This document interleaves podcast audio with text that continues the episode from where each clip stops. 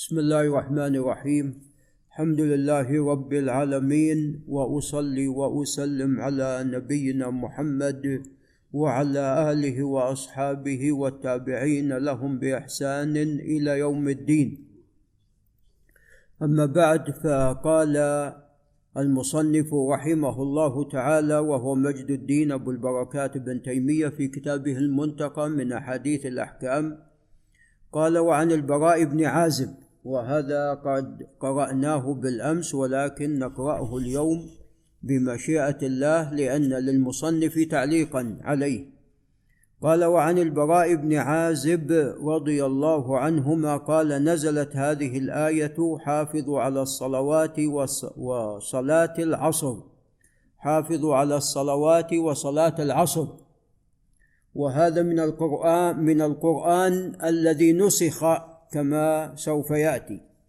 قال فقرأناها ما شاء الله ثم نسخها الله. فنزلت حافظوا على الصلوات والصلاة الوسطى. فقال رجل هي اذا صلاة العصر. فقال قد أخبرتك كيف نزلت وكيف نسخها الله. والله أعلم. قال رواه أحمد ومسلم. قال المصنف وهو دليل على كونها العصر لأنه خصها ونص عليها في الأمر بالمحافظة. ثم جاء الناسخ في التلاوة متيقنا وهو في المعنى مشكوك فيه فيستصحب المتيقن السابق. ف يعني مشكوك فيه حافظوا على الصلوات والصلاة الوسطى مشكوك في كونها العصر. ولكن القرآن الذي نسخ قبل ذلك فيها ماذا؟ التأكيد النص متيقن. حافظوا على الصلوات وصلاة العصر. نعم. فهذا قصد المصنف رحمه الله. قال فيستصحب المتيقن السابق.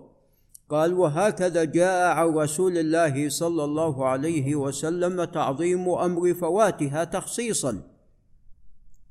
فروى عبد الله بن عمر رضي الله عنهما أن الرسول صلى الله عليه وسلم قال الذي تفوته صلاة العصر. فكأنما وتر أهله وماله. أي فقد أهله وماله. نعوذ بالله من ذلك ونسأل الله عز وجل أن يوفقنا إلى المحافظة على صلاة العصر وباقي الصلوات. قال وعن أبي يونس مولى عائشة رضي الله عنها وعن أبيها أنه قال أمرتني عائشة أن أكتب لها مصحفا. كانوا فيما سبق كما تعلمون يكتبون المصاحف كتابة فالحمد لله الآن يسر الطباعة. فقالت إذا بلغت هذه الآية فاذني حافظوا على الصلوات والصلاة الوسطى. قال فلما بلغتها آذنتها فأملت. حافظوا على الصلوات والصلاة الوسطى وصلاة العصر.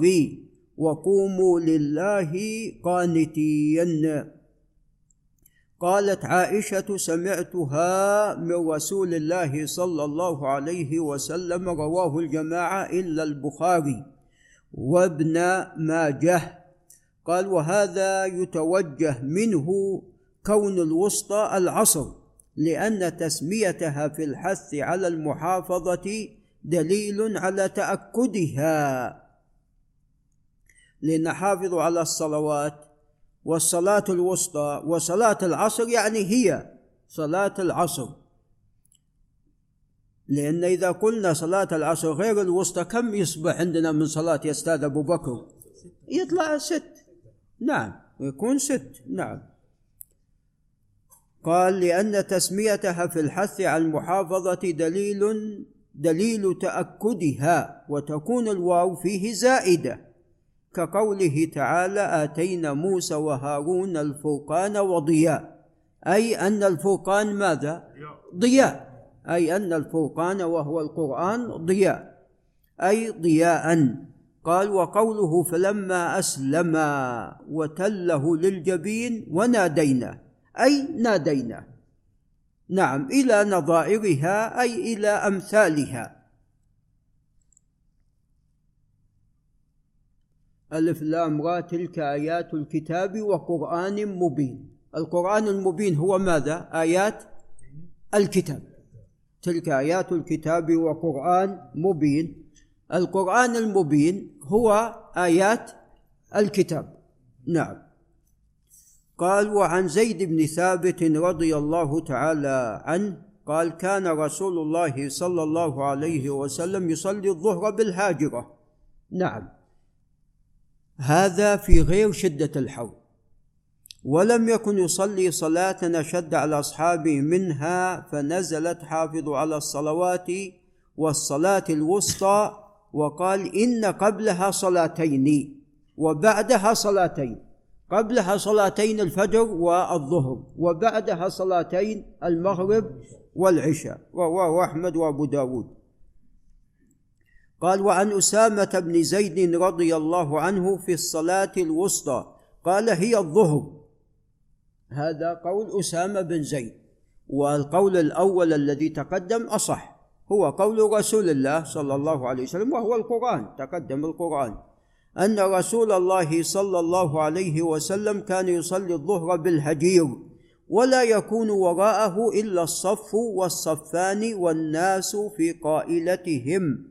وفي تجاراتهم فأنزل الله تعالى حافظوا على الصلوات والصلاة الوسطى وقوموا لله قانتين قال رواه أحمد وقد احتج بهما من يرى تعجيل الظهر في شدة الحر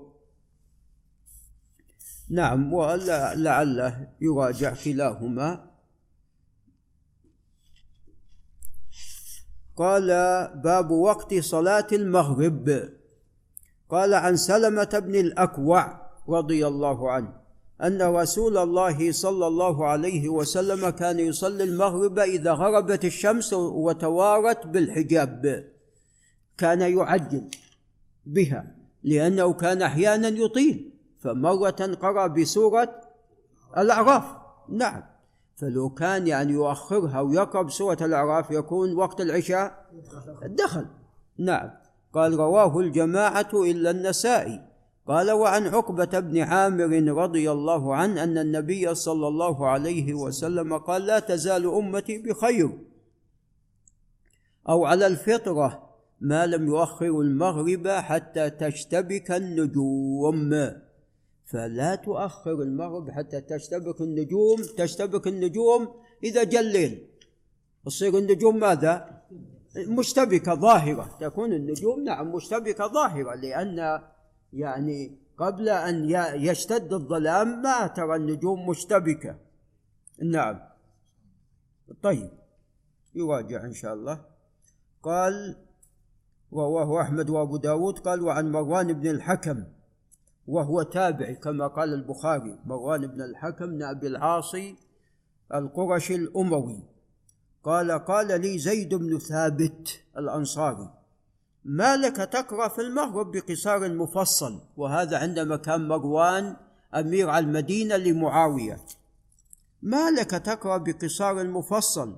وقد سمعت رسول الله صلى الله عليه وسلم يقرأ فيها بطول الطولين وهي الأعراف. قال رواه البخاري وأحمد والنسائي وزاد عن عروة طول الطولين الأعراف. وللنساء رأيت رسول الله صلى الله عليه وسلم قرأ فيها بطول الطولين. ألف لام ميم صاد مفتتح الأعراف. قال وقد سبق بيان امتداد وقتها إلى غروب الشفق الأحمر في أحاديث في أحاديث عدة قال باب تقديم العشاء إذا حضر على تعديل صلاة المغرب. قال عن أنس رضي الله عنه أن النبي صلى الله عليه وسلم قال باب تقديم العشاء. عفوا ما نبهنا الشيخ إسلام. نعم لأن قد يكون نعم قلبه وعقله في مصر. قال باب تقديم العشاء. إذا حضر على تعجيل صلاة المغرب. إذا قدم العشاء ويدري الأستاذ أبو بكر كان الناس يتعشون قبل المغيب نعم. يعني كان بعضهم يعني بعد العصر ثم بعدين إلى بعد المغرب ثم بعدين إلى بعد العشاء ثم بعدين إلى وقت ماذا؟ السحور. نعم. كل المحلات قد أغلقت إلا ماذا؟ إلا المطاعم. إلا المطاعم هي الباقية ولا المحلات كلها مغلقة. إلا المطاعم.